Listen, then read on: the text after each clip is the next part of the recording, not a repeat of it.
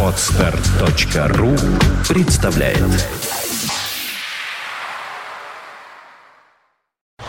You are listening. You're listening to Internet Radio Fontanka FM. Fontanka FM. А теперь мы скажем, культурная среда в эфире Фонтанка ФМ. Ольга Маркина пришла не одна и не с пустыми руками. Совершенно Кто в верно. твоих непустых и крепких цепких ручках сегодня, Оля? Сегодня у нас, во-первых, интересное событие мы освещаем, во-вторых, очень интересные гости. Татьяна Прияткина. Здравствуйте, Татьяна. Здравствуйте. Очень приятно. Да, это, кстати, приятно. Поближе к микрофону. Как можно ближе себя к микрофону, вот к этому Да. передающему И нам устройству? приятно, и вам хорошо. А, Что касается Татьяны, во-первых, она театральный режиссер, во-вторых, э, одна из участниц интересного фестиваля, который вот-вот-вот уже, собственно говоря, начался в нашем городе, вот, можно сказать. А также э, театральный режиссер, я это уже говорила, а также она художественный руководитель креативного пространства театрального «Скороход», которое у нас уже стало э, модным. и Вот тот самый, да, скороход? тот самый Ага. скороход, который завоевал уже популярность не только театральной публики, но и всей-всей-всей прогрессивной культурной молодежи. Так вот, кто рулит этими ботинками. Вот, теперь-то мы знаем, что мы, оказывается, уже завоевали популярность не только среди Мы вас знаем, публики. да. Да-да-да. Так вот, а фестиваль-то у нас современного европейского театра, и называется он «Встречая Одиссею». И я думаю, что вы, Татьяна, расскажете об этом великолепном событии, потому что когда мы разговаривали до эфира, у меня просто от восторга э, волосы дыбом вставали, как это замечательно, интересно и действительно креативно. Итак, Да. что же это за такой необыкновенный фестиваль? Знаете, для нас это тоже какой-то совершенно гигантский и невероятный фестиваль, потому что уж сколько мы всего посмотрели, и сколько, мне кажется, всего посмотрели э, петербуржцы, да, потому что в нашем городе фестивалей огромное количество. Не это, то слово, да. Да, да, Есть да. чем сравнивать, что это называется. правда. Такого формата я, честно говоря, никогда про него не слышала и даже не знала, что такое вообще может быть и что кто-то может его придумать. Я в двух словах расскажу о том, что это, потом мы поподробнее будем про все остальные события говорить. Значит, вообще это такой фестиваль, который э, придуман был одной финкой и одним итальянцем. Про них мы подробнее еще расскажем. Значит, и они вдвоем придумали э, проект, в который должны были быть вовлечены максимальное количество европейских стран. Россия, понятное дело, не совсем Европа, но как бы нас тоже взяли в одну из, э, так скажем, частей этого проекта. Хоть в чем-то нам повезло. Да, да, да. Хотя, ну, хотя бы тем, что мы близки к Балтийскому морю. И сейчас я объясню, почему это важно, потому что весь этот фестиваль это большое путешествие, которое происходит на корабле, на конкретной совершенно физической яхте, на которой собирается команда абсолютно интернациональная, в которой есть и артисты, и техники, и музыканты, и дизайнеры. И вот они три года путешествуют на этой яхте. Первый год по Балтийскому морю, останавливаясь в каждом порту, на каждом, в каждом малюсеньком городке, островке, и показывая какой-то вот спектакль, который они сделали, и делая в то же время какие-то такие небольшие я бы сказала, перформансы, не совсем такие прям спектакли, с местными артистами, танцовщиками, даже просто с какими-то социальными такими группами всяких, всякого разного населения. И это первый год, Балтийское море. Во второй год они едут на Средиземное море, и там же на яхте вот точно делают то же самое. И третий год это, собственно, Эгейское море, и в конце концов заканчивают все на большом фестивале, Всемирном фестивале Одиссея. А работают-то они когда? Вот, вот это и есть их работа, представляете? Представляешь, Что Дима, повезло такое? ты кому как. А сколько счастливцев вмещает яхта сия? Слушайте, я думаю, что порядка 20 человек вот э, только артистов, плюс команда, плюс я так понимаю, что будет еще какие-то туристы, которые Это по тоже- анекдоту, да? Я вас три года на этот корабль собирал, да? Надеюсь, нет. Не знаю этого анекдота, но боюсь Я расскажу вне эфира. Если вне эфира, значит не очень прилично. Совсем неприлично. Отлично. Ну Но вот. самое интересное, что это не фигуральное выражение об этом корабле, который отправится 1 июня, да, насколько я понимаю, все жители нашей северной столицы могут его проводить. То есть прийти прям таки на причал и посмотреть, как он отходит, махать рукой. Вот, это уже завершение Но на три фестиваля. года это прощайте, прощайте, мы же их больше не увидим. Да, но до этого здесь происходят в Петербурге события, которые уже потихонечку начались, и, собственно, 1 числа это будет завершение в нашей петербургской части. И правда, это будет самый старт вот этого его первого года, потому что все начинается в Петербурге. Дальше они поплывут, насколько я понимаю, в Таллин, потом в Хельсинки, и дальше, дальше, дальше, дальше, дальше. Да, в Петербурге мы их уже не увидим после 1 июня, но зато 1 июня будет гигантский праздник прямо на пляже Петропавловской крепости. Перед этим пляжем будет стоять вот эта гигантская яхта. И перед этим, собственно, на пляже в 8 часов вечера абсолютно свободный вход. Можно будет посмотреть на спектакль театра Ахе, который покажет свою мокрую свадьбу, который последний раз показывали 10 лет назад. То есть это еще в те времена, когда мы только-только начали увлекаться театром. Я все понял. Через 25 лет они таки все-таки вернутся назад. И Нап- еще раз и покажут. напомнят о себе, перестреляв всех режиссеров того времени из луков. А Да. потом покажут, чего они снова до- достойны и способны на что. Ну, только если найдется хоть одна пенелопа, которая будет тут сидеть и бесконечно распускать пряжу. А если нет, так боюсь, что обойдемся без этого. Посмотрим. А Петербург за- город консервативный. Знаешь, знаешь, почему так звали-то? Она же Одиссея давно не было. И у нее деньги все кончились, у нее один пень не остался. А, И, ло- а, а лопать? Лопа это не Ну, важно. ло- лопает, не, не сильно это лопает, да. Пенни, ну, лопать могла только на один пенни. Ну, Не понятно, что дождалась мужа. Я так понимаю, что Центр славы Полунина с удовольствием тоже принял участие, поскольку а, как-то, э, ну, можно сказать, что это не ремейк, но кое-что похожее придумано было Славой Полуниным еще в 90-х годах, да, насколько я помню. «Караван мира». Да, в 89-м Прекрасный году. проект. Да-да, Оля, это было в 89 году, и это в этом году 25 лет, собственно, вот этому прекрасному караванному мира. И понятно, что Центру Славы Полунина было, как мне кажется, самому Славе было очень интересно поддержать вот это начинание европейское. Хотя, конечно, те, кто делал вот европейскую часть, да, кто придумывал это все, они, может быть, даже и не очень помнили о том, что существовал такой проект. Но мы-то все россияне, мне кажется, очень хорошо помним «Караван мира», и эту замечательную историю, когда они на гигантских машинах путешествовали по всей Европе, в каждом городе останавливались, и вот это огромное прекрасное шапито, внутри которого, кстати, было тоже шоу, которое называлось «Одиссея», и они делали в каждом городе какое-то такое представление, маленький кусочек из Одиссеи, ну, конечно, в своем цирковом каком-то варианте, формате и так далее. И это, мне кажется, очень здорово, такая гигантская перекличка. Именно поэтому вот 22 числа тоже бесплатно у нас в Скороходе можно будет прийти на встречу с, э, со Славой Полуниным и с тем, кто организовал Одиссею. Единственное, что там нужно зарегистрироваться, потому что площадка Скороход хоть и большая, но не настолько гигантская, чтобы вместить всех-всех желающих. Но и там будет как раз разговор о том, что же объединяет вот эти два проекта и что такое вообще современный европейский странствующий театр. Должен ли он ездить на каких-то кибитках с лошадями, и должны ли это быть такие несчастные э, бродячие художники, артисты, музыканты, как это было в Средневековье?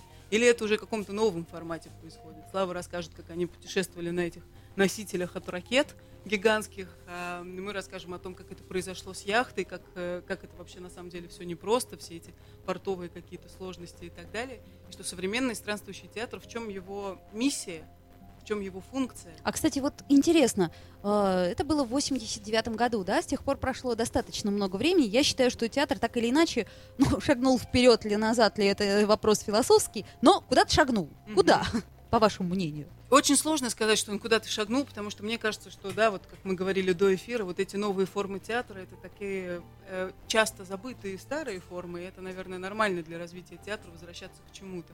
Мне кажется, что то, в чем произошло вот это гигантское, гигантское изменение, это в том, как эм, взаимодействуют вообще внутри проекта европейцы, россияне, что когда Слава рассказывает о том, как это происходило, он говорит о том, что они заезжали на военную базу какую-нибудь и говорили, а заправьте-ка нам машины. Им заправляли машины. Просто так. Да, просто так, потому что, о, это же артисты, да, или он говорил, давайте, нам нужно 15 а- автобусов, давайте мы вам взамен дадим один спектакль лицедеев.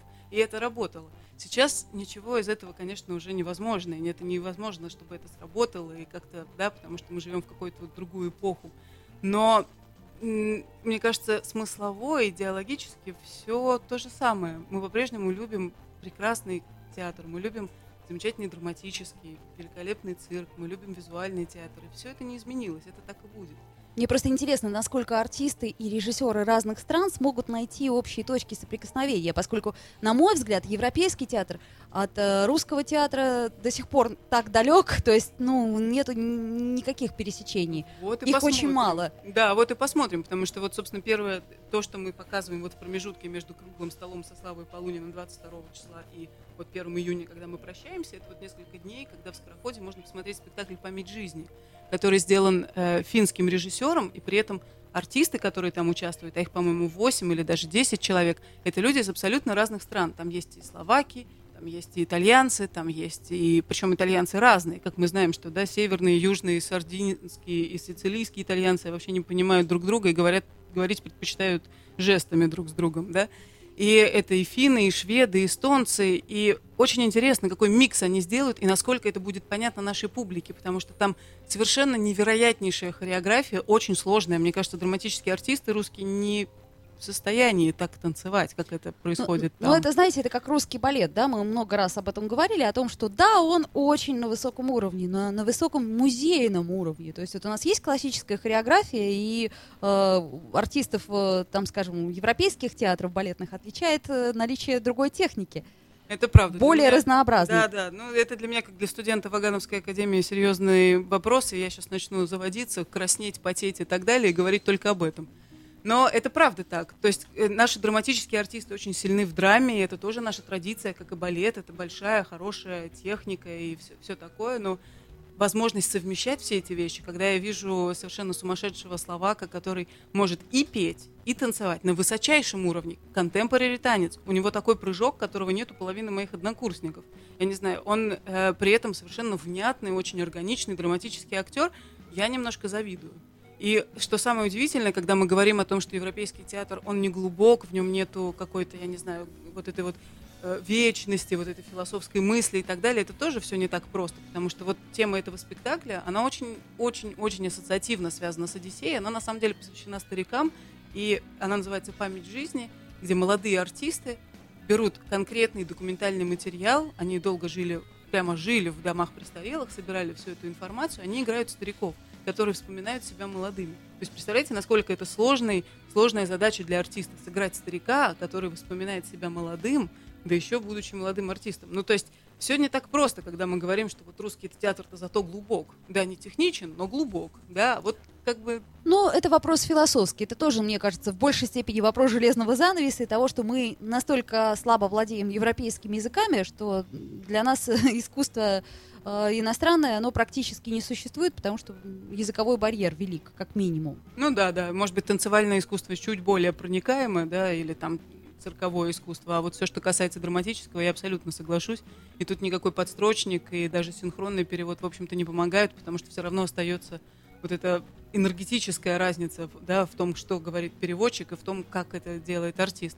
Но в этом спектакле текста, насколько я знаю, практически нет. Я скажу честно, что я его еще не видела. Я видела только кусочки, которые репетировались в «Скороходе», поскольку это мировая премьера, он еще нигде не игрался в России в Скороходе это будет первый раз, а дальше он будет играться вот в каждом порту, куда будет причаливать яхта.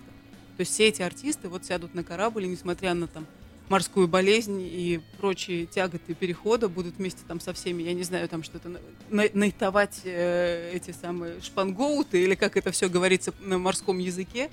В общем, э, будут э, переносить тяготы путешествия, играть этот спектакль. Ну, то есть какое-то волшебное путешествие несравнимые ни с чем, наверное, по эмоциональному потрясению и для артистов, и для публики. Ну, можно сказать, что это такая театральная лаборатория в какой-то степени, потому что, ну, исследования э, и внутри страны, в которую ты приезжаешь, и привнос... Э, мы привносим что-то свое тоже в ну, какой-то конечно. степени.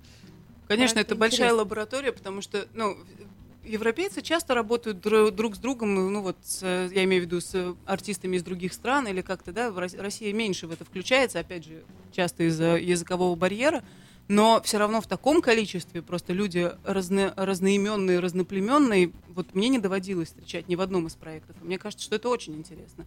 У них совершенно сумасшедший график репетиции был. Они, например, репетировали три недели, потом у них месяц перерыв, потом они опять все прилетали на три недели. То есть, ну, какая-то тоже странная такая история, но как-то они умудрились вот создать эту общую, общую канву. Наверное, поэтому там не так много текста, потому что иначе непонятно, как бы они могли вот коммуницировать. Потому что, конечно, все говорят по-английски, но как? Ну, в общем, мне кажется, что это какой-то бешеный проект по своему, я не знаю, потенциалу, и мне очень хочется, чтобы как можно больше зрителей имели возможность посмотреть. И поэтому вот этот пляж Петропавловской крепости, где будет, э, собственно, вот все уже это отплытие, это как минимум место, куда можно дойти вот любому человеку. Ну и на сам спектакль четыре дня он будет играться. Совершенно спокойно можно прийти и посмотреть. Ну, я еще раз напомню, что вот 1 июня абсолютно точно вот этот перформанс с 12 аж до 20 часов, то есть можно на Петропавловской крепости на Зеленом пляже провести практически весь день, и я думаю, получить э, прекрасное настроение, удовольствие от просмотра театра Ахе, «Мокрая свадьба», которая не игрался спектакль 10 лет, и спектакль того стоит. Ну и расскажите, что еще будет интересного такого, что нам необходимо посетить в рамках фестиваля? Ну, из того, что будет происходить в Петербурге, мне кажется, вот будет интересно посмотреть, э, там же на пляже будет еще собственно, вот этот самый перформанс, который делает итальянский режиссер с нашими российскими артистами. Две недели назад был сделан кастинг, и Паша Семченко из АХЕ, и Ксения Петренко из Liquid театра готовили ребята. Потом приехал вот этот сумасшедший Жан-Карло Бифи, который совершенно невероятно поэтичный, э, высоко, я не знаю, какой-то такой высоко и тонко живущий человек, такой, знаете, еселяне, такой поэт, вот прекрасный Сардинский. Вот он приехал и вот делает окончательный перформанс, который один раз будет показан вот на пляже Петропавловской крепости, один раз на Елагином острове в контексте фестиваля уличных театров. Вот это наши российские артисты. Мне кажется, что это тоже должно быть что-то удивительное, потому что, судя по кастингу, там было 84 человека, отобрали всего 20. А по Ну, какому это- принципу отбирали артистов? А у каждого был, была необходимость сделать какую-то акцию, какой-то показ. И вот Ксения Петренко и Паша Семченко, вот они выбрали вот этих 20 человек, видимо, по принципу наибольшее, наибольшего сумасшествия, я не знаю. Мне очень сложно сказать, какой был критерий, но мне кажется, что они понимали, что это все будет в сторону некого такого поэтичного, визуального, физического театра, да, насколько мы понимаем, да, стиль театра Ахея или ликвид театра такого физичного и при этом поэтического. То есть вот мне кажется, что в эту сторону. То есть рус- русским психологическим театром там вроде как и не пахнет, да, получается? что? Да, мне кажется, что с русским психологическим театром вообще как-то в этом проекте вряд ли что-то такое будет связано, потому что, несмотря там на глубокую тему самого основного спектакля, все равно там совсем пока что нету русского присутствия. Я бы так сказала. Да и, и дальше, потому что в 2015 году я буду тем режиссером, который поедет по эм, Средиземному морю и делать вот эти спектакли с местными артистами, но при этом я же тоже не имею никакого отношения к русскому психологическому театру. Очень бы хотелось, но, к сожалению, нет. А Поэтому- вот как вы называете, ну как, как вы можете сформулировать тот жанр или э, тот принцип театра, который вы нашли для себя? Вы знаете, я предпочитаю говорить, что это театр. Просто театр. Потому что как только начинается вот это вот деление, это физический театр, или это пластический театр, или это танц-театр, или это театр док и так далее, все это очень сложно как-то подвести под одну гребенку, потому что мне кажется, что очень хорошо это делают критики и театроведы. Совершенно верно, да. Да, и зачем отбирать у И них... они, наверное, и диктуют нам те самые жанры, да? Да. Мы уже понимаем, а, ну да, вот э, кто-то назвал, и спасибо. Да, да, да. Будем иметь в виду. Последний раз мне очень понравилось, как э, один критик сказал, что то, что я делаю, это называется танец док. Ну, то есть, как бы вроде как и танец, а вроде как и документальный. Ну, вот мне понравилось, я иногда говорю, что это танец док.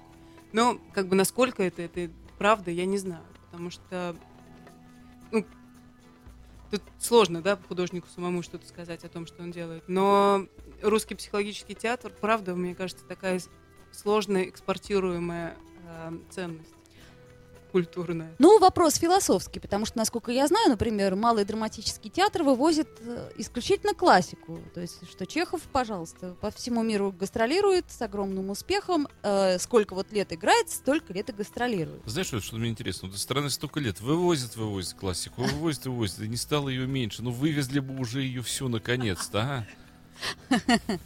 Да, хороший, хороший комментарий. Но мне кажется, что и речь идет о том, что возможно показать что-то, что было сделано, сделано здесь с русскими артистами, русскими, там, я не знаю, художниками и композиторами, но очень сложно это сделать э, за границей, потому что это совершенно другой менталитет.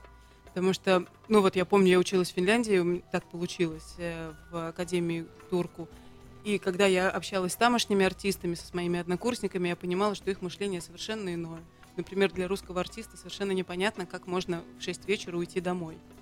Ну, то есть, Да, конечно, отучиться, безусловно. отучиться с 9 до 6, а после этого в 6.30 все ставится на сигнализацию, и ты уже не можешь попасть в свои учебные классы. И это для меня там я училась до этого в театральной академии, я понимаю, что у нас-то там и ночевки. Да, да, да. Я как нормально. помню, пять лет учебы это все. Это потерянная жизнь. Да, да, это монастырь. Ты приходишь Монастырь. и все. У тебя только официальное расписание занятий с 9.30 до 9.30, а дальше ты как бы уже должен э, Выкручивайся как Да, можешь, да, но рвать- сделай отрывок. рвать э, душу, тельняшку этюд, и, да. там, да, и, и в космос точно. прокалываться каким-то образом.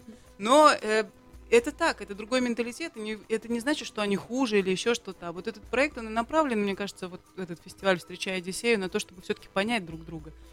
Какие мы, кто они, почему они такие разные, почему итальянцы репетируют, приводя с собой всю семью.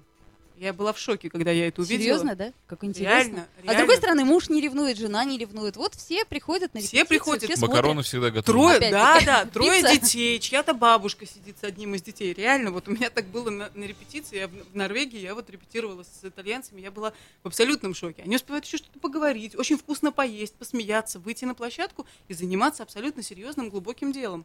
Как это происходит? Потому что для русского психологического театра все, конечно, по-другому. Это если я играю сумасшедшего, я, значит, трое, там, э, три года я вот э, сижу в психбольнице и всячески там накручу. Ну, я утрирую, конечно, но это Но тем это не менее, совершенно- жизнь твоя немного меняется на этот Конечно. период, да. Конечно, конечно. А там этого не происходит. Или, я не знаю, прекрасные финны, которые вот реально работают по часам, от стальки до стальки.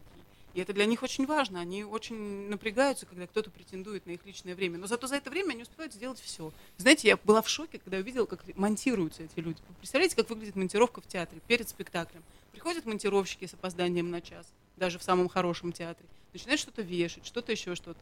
А у них есть график, в котором поминутно расписано, что когда должно быть сделано. И они приходят и говорят каждые пять минут тайм-чек, проверочка времени. Мы проверяем. Без 15 5.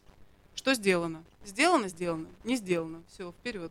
Тайм-чек. У всех обеденный перерыв. Все уходят на обеденный перерыв. Потрясающе. А у нас еще пойди найди монтировщиков и спроси, а почему еще этого нету? У нас же должна быть репетиция, хотя бы световая. Вас много, а я один. Вот это вот Да, будет да, вам ответ. кстати, И- будет ответ у монтировщика один. Там дринк-чек.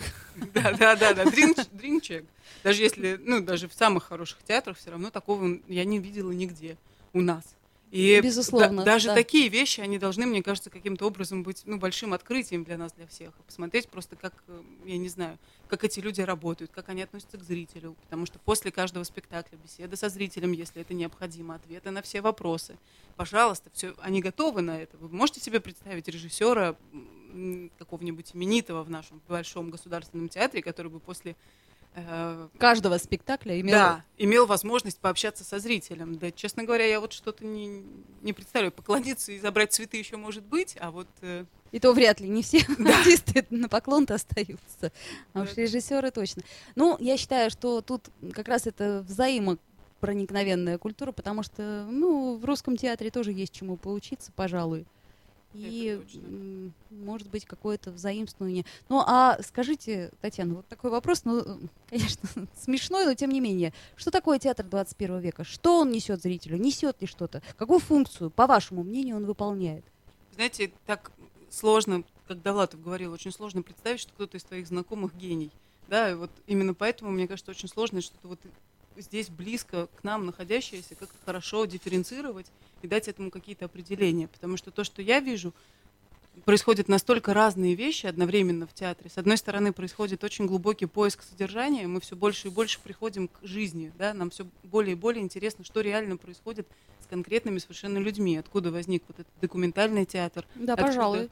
вот вся эта новая драматургия, которая занимается вот нашим современником прямо здесь и сейчас, без всяких прикрас. Иногда, конечно, происходит какой-то перекос, да, и остаются только там черные стороны, но тем не менее, конкретно вот то, чем это вот сейчас происходит. С другой стороны, происходит какой-то такой невероятный поиск в образную сторону, наоборот, полное отрешение от того, что связывает нас с жизнью. И это такие искания, которые там происходят и на основе каких-то больших и известных э, пьес, э, я не знаю, там Шекспира, или там, когда берется за основу некая драматургия, и поиск происходит совершенно в полный отрыв от реальности, и это очень интересно. Либо это происходит вообще на основании, я не знаю, как Жакаш поставил же спектакль по одной фразе, и это твое тело. Все. Вот оно либретто спектакля, вот оно все, и вот полтора часа люди танцуют эту фразу. Да, то есть, ну, как бы, мне кажется, что вот эти тенденции, они такие как бы взаимоисключающие, но на самом деле они все про одно. Мы ищем в театре чего-то такого, чего не было раньше. А раньше, как мне кажется, мы очень долго жили в ситуации, когда театр это такое отражение жизни, но как бы не совсем достоверное. Ну, как говорилось, театр — это увеличительное стекло. Да, да, То есть мы должны... Еще вот эта история про то, что театр должен кого-то чему-то учить. Вот это мне тоже вот кажется такой, знаете, абсолютно нашей такой российской историей, когда у нас литература должна быть больше, чем литература. Она должна стать э, не знаю, монастырем, она должна стать неким мучителем, гуру. Точно так же какой-то момент э, мы на театр возложили такие же функции. Мы ждем, что театр должен каждый раз сказать вот такая кафедра, с которой можно сказать миру много добра, да, вот как Гоголь говорил. А может быть, это не обязательно должно быть в каждом спектакле. Может быть, нормально сделать смешной спектакль, где будет, э, я не знаю, вот Берлус Путин. Смешной же спектакль, да? Почему мы не можем себе позволить делать такие спектакли? Ну, то есть, как бы мне кажется, что вот то, что сейчас происходит, и то, что будет дальше, это какой-то поиск не то, что новых форм или нового содержания, это поиск чего-то такого, чего, эм, может быть, еще и не было раньше так много, да? Мы пытаемся найти что-то такое, что было бы созвучно нашему современнику. А ему созвучно может быть все что угодно. Ну, в данном случае, да, очень много э, сейчас разных интересов у людей. Люди замкнутые, как это ни странно, Мгм. в большей степени, чем когда бы то ни было. И непонятно, что рождает ассоциации в их голове. Да, и самое страшное, что, к сожалению, люди, которые могли бы быть эм, в театре и при театре смотреть э, спектакли и так далее, они не интересуются театром сейчас. А в чем проблема, как вам кажется? Знаете, у меня есть один очень хороший друг, который сказал мне, ты знаешь, я не хожу в театр, потому что там женщины кричат. Я понимаю, о чем он говорит. Ему... Кстати, очень меткое Э, замечание. Да, А потому у что... меня вопрос вот режиссеру. Да. Что с нашими современными режиссерами? Ну, понятно, что не со всеми, но со многими. Почему на сцене постоянно периодически разворачивается истерика? Ну, Что ж они орут-то все? Мне вот правда, э, мои приятели и друзья, знакомые актеры, большое количество, которые приглашают меня периодически на спектакли, мне вот хочется сбитый уже к ним приходить, как только заорал кто-нибудь, сразу акт насилия с моей стороны. Ну, потому что есть совершенно конкретное такое ощущение у всех у нас, что в театре должно происходить что-то острее, нежели в жизни, и именно поэтому все обязательно должны как бы вот давать эту эмоцию, кричать и так далее. Ну, как же нам говорили в институте, обостряй, обостряй, Да, обстоятельства обостряй. И в какой-то момент ты впадаешь в истерику, потому что это нормальная реакция человека с расшатанной психикой, а другие среди актеров-то редко встречаются, поэтому совершенно нормальная такая история. Но не знаю, мне кажется, что для современного театра есть возможность быть всяким, всяким, всяким, самым разным. Вот театр пост, там вообще никто не кричит, а часто и не говорит никто. Или там, я не знаю, танцевальный театр, там даже никто особенно сильно уже и ногами не машет, могут выйти полежать на сцене. Тоже всякие пере- пере- перекосы бывают. Но самое главное, что театр больше не властитель дум. И мне кажется, те, кто занимается театром, нужно с этим смириться и просто понять, что нужно найти какое-то новое место для театра. Не обязательно это должно быть такое «любовь не картошка, не выбросишь в окошко» или там «слишком женатый таксист 2». Вот это не значит, что мы должны заниматься только этим, но какое-то свое место у него должно появиться новое. Да, потому что таких очередей, как там, не знаю, в «Современник» или «Таганку» были, да, в свое время, вот сейчас уже нету и не будет. А вообще форма театра, вот этого кресельного зала и сцены, она жила, да, в себя? Мне очень нравится она, мне кажется, в этом есть свой смысл. Но при этом, я не знаю, даже наша площадка, она трансформируется как угодно, потому что совершенно очевидно, что иногда нужно посадить зрителя вот доступности рукопожатия. Иногда А вот я вдруг подумал, а уже, может, давно пора сделать театр-то с активным зрителем. Ну так вот устраивать действия, что не надо им сидеть, они пришли, встали, что-то происходит, им говорят, пойдемте вот сюда. да. Пошли вдруг, побежали! А, Ну, та- а там происходит Могучий это. много лет э, Бежим. назад это сделал. Еще я помню спектакль Гамлет э, машина, насколько Да, я помню. Это было, это было как раз активное действие, где ты переходишь из зала в зал, и главное, ты не понимаешь, в какой момент начинается это самое действие. На меня произвело это тогда очень сильное впечатление, когда все сидят вроде бы перед спектаклем, вроде бы ждут чего-то, и вдруг девушка там, а, начинается драка, кровище, там все, ты, ты не понимаешь, что происходит вообще. А оказывается, это часть действия, в которую вовлечен зритель, поэтому эти эксперименты, они уже были. Вот, знаете, вот у меня такое ощущение, что уже все было. Это правда. Вот в Лондоне есть замечательный театр Панч Дранк, который весь построен именно на этом. То есть там берется один конкретный человек, и для него играется все. Целый спектакль. Он да. может дирижировать оркестром, проваливаться в какую-то кроличью нору и бежать э, к королеве червей и так далее. То есть там делается гигантское такое представление, и там всегда по одному зрителю люди заходят. Ну, то есть, правда, есть все, и вопрос только в том, что от того, что так много, совершенно понятно, что это период поиска, да, потому что как только начинается что-то одно, значит, вот мы сейчас понимаем и нашли некую свою нишу. А мне кажется, хорошо, когда много. Потому что, ну, театры всякие нужны, всякие важны. Главное, чтобы зритель находился. Потому что, знаете, вот как европейцы нам рассказывают, что у них прекрасные залы, восхитительные артисты, есть государственные дотации и субсидии для э, артистов. Занимайся чем хочешь, все хорошо. А зритель не во всех странах и не везде ходит. И это так грустно. Шикарный зал, шикарные артисты, супер тренированные, все могут. А в зале сидит людей столько же, сколько на сцене. Так а может быть в этом и ужас э, театра заключается, что в принципе гаджеты, которые существуют на данный момент времени, они вытесняют все это. И человек чаще всего подумает, ну а почему? Ну я посмотрю что-нибудь на ютубе вот такое Я придумал же. замечательный спектакль «Смерть гаджета». Люди приходят, им говорят, «Сда- Гаджет сдайте, ваш, пожалуйста». Отдают ничего, молотком. Сильная эмоция, однозначно. Однозначно, гораздо больше, Крики, нежели кто-то крики, истерикует. да. истерика, там, Да, потерянная информация, столько всего. Да, да. Например. Хорошие концепты я использую обязательно. Приходите к нам на премьеру. Да. Друзья Да. мои, гаджеты не забывайте. Опять же. Вот. Ну и тем не менее, вот это вот как раз то, о чем я говорю, что сейчас люди, они очень закрыты в свою коробочку, и информации у нас море, и, в принципе, ее можно получить так или иначе, зачем за это деньги платить. А это, кстати, еще тоже, помните, со времен театрального романа, что все хотят контрамарочку в театр, потому что зачем платить деньги? Как-то за это, ну, неловко вроде. Слушай, а может быть, все-таки популярность театра э, он их лет и некоторая непопулярность нынешних может заключается в том, что, э, ну, те же 60-е годы, 50-е годы, может быть, актеры соответствовали, совибрировали состоянию зрителя. Зрители получали от них то, чего хотели. А нынче вот произошел некий разрыв. А вот Э, я согласна с Димой. Театральные работники рвутся куда-то туда, Да. но это совсем не то э, зритель. А зритель не хочет, Они он хочет остались эмоций. непонятно где, они остались одинокими, стоят на месте, им говорят театр, театр, а они уже не видят этого театра, они...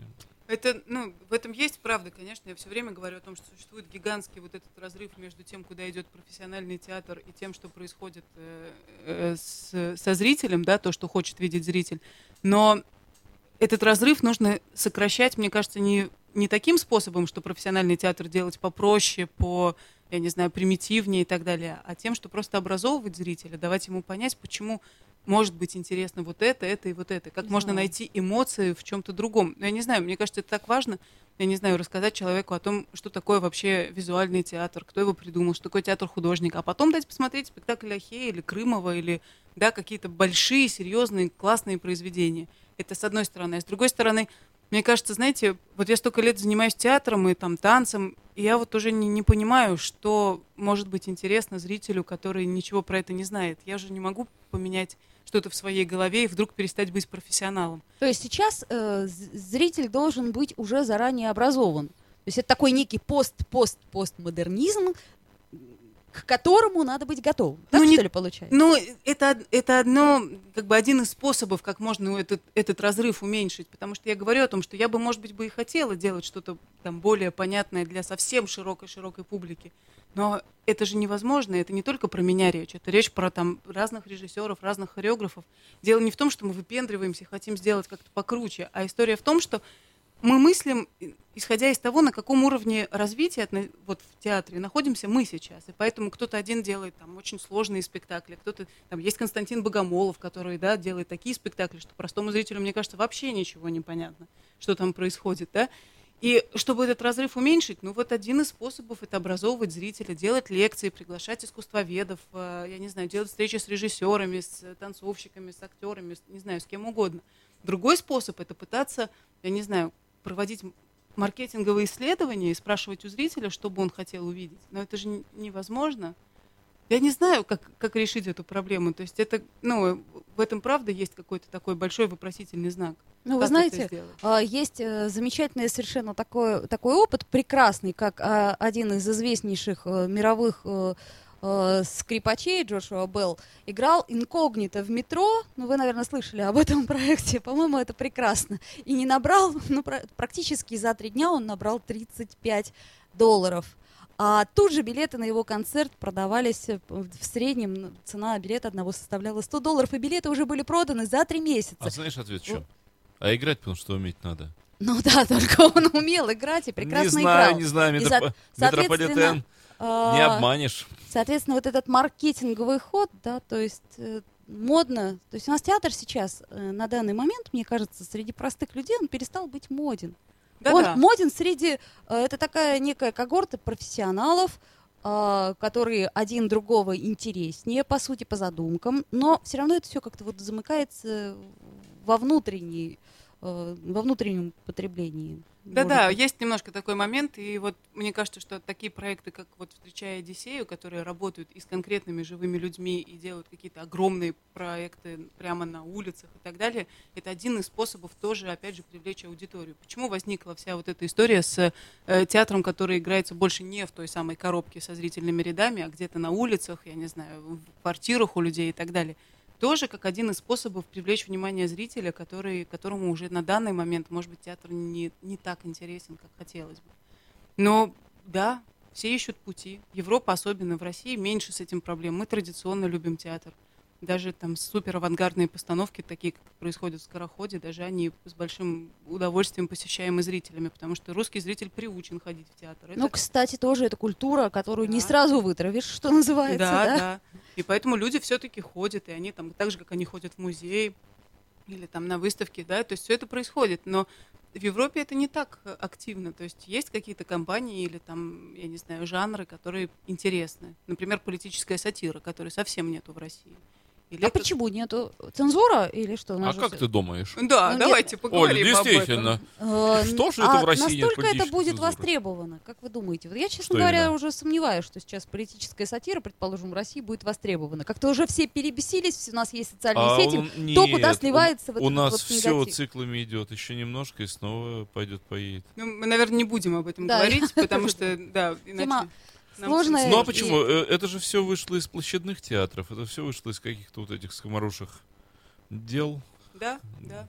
Ну и на самом деле ничего такого в этом нету. В Европе с большим удовольствием люди посещают такие спектакли, посещают с большим удовольствием спектакли современного танца, потому что эта культура появилась с 60-х годов, она у них есть, у них есть этот самый танец. А у нас он только-только начинает появляться, и пока что людям очень сложно объяснить, что это такое. Это знаете, Безусловно. люди после спектакля, это замечательная реальная история, подошли ко мне после спектакля, говорят, извините, пожалуйста, а вот вы могли бы вернуть деньги за билеты? Я говорю, а что такое, вам не понравилось? Они говорят, да нет, ну просто это же не танец, там же музыки не было.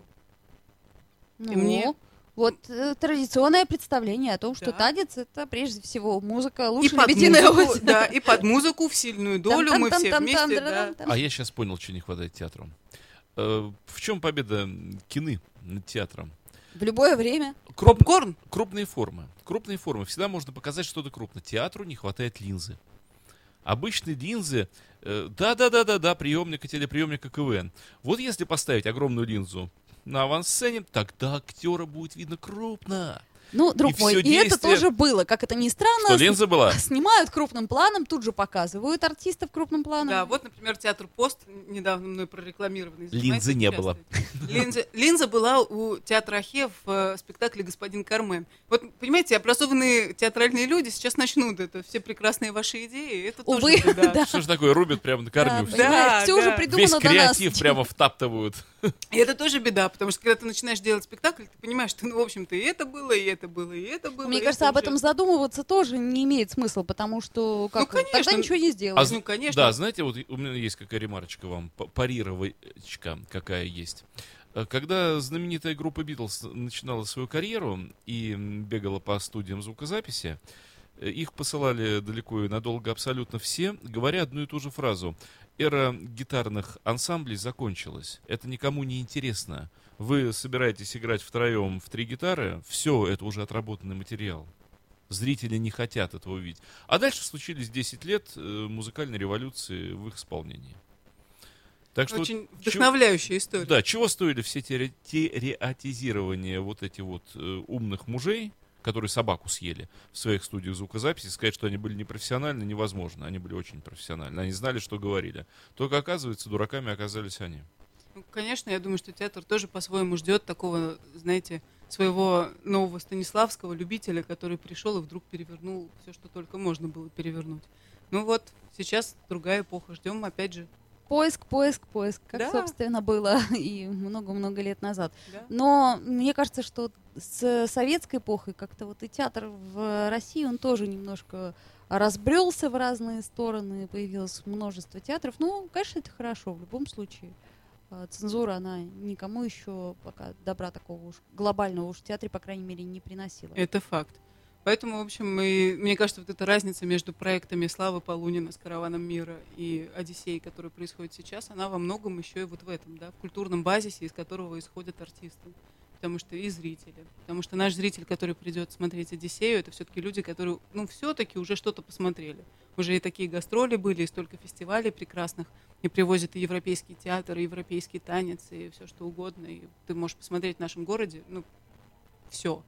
А откройте мне глаза на вещи. Э, В азиатских странах что с театрами происходит? О, я могу много рассказать про прекрасный азиатский танец. Вот про это, ну, А спектакли они играют? Вот в исламских странах есть театр? Или он Вот не точно разрешен? совершенно знаю, что в Марокко есть театр. Вот в Иране, в Ираке, там А, есть что касается работы Ирана и? Ирака, не знаю. Ну, наверное, Пакистан, Афганистан. да, да, они есть. Ну, есть, ну, конечно, в основном речь идет о Дальнем Востоке. Там-то вообще все хорошо с этим. С этим понятно. С японцами, да, там, с да. китайцами все понятно. У них Древняя там- культура. Да, ну и у них сейчас огромный такой какой-то рывок А вот происходит. со Средним. Востоком, вот эти Есть? персидские страны. Есть, есть. Причем некоторые даже говорят, что очень неплохие. Вот был какой-то театр из Тегерана на одном из фестивалей, где Мгм. была я, но при этом я не успела на них попасть. Но говорят, что это было что-то уникальное, потому что люди каким-то образом, они же очень, как скажем так, отсечены от общего культурного процесса. И они сейчас так же интересны, как там в 80-е и 90-е годы были интересны русские Европе. Знаете, такие своеобычные, да, своеобычные, такие замкнутые, такие изолированные. Говорят, что очень здорово. И я знаю, что у них очень хороший кукольный театр. То, чего у нас тоже, опять же, с этим сложновато сейчас. Ну вот Вот. вопрос. э, Вопрос у нас все-таки существуют и фестивали какие-то кукольные, причем международные. Ну вот Кукарт до сих пор существует, там биеннале раз в два года собирает лучшие театры. Конечно, суще- существует, это все понятно, но то, что... БТК прекрасный театр, я считаю, сейчас на данный момент. Ну, э, это мое личное мнение. Да, да, это я не, не буду спорить ни в коем разе, но при этом мы же все понимаем, что для зрителя, который не имеет отношения к театру, вопрос, а не сходишь ли ты со мной в кукольный театр вечером на спектакль, звучит немножко странно, да, потому что когда я поступала на режиссуру театра кукол, мои друзья говорили, а что, вот там вот еще и режиссеры нужны? Как бы никому же непонятно, что -то это может быть такой же вообще замечательный формат театра.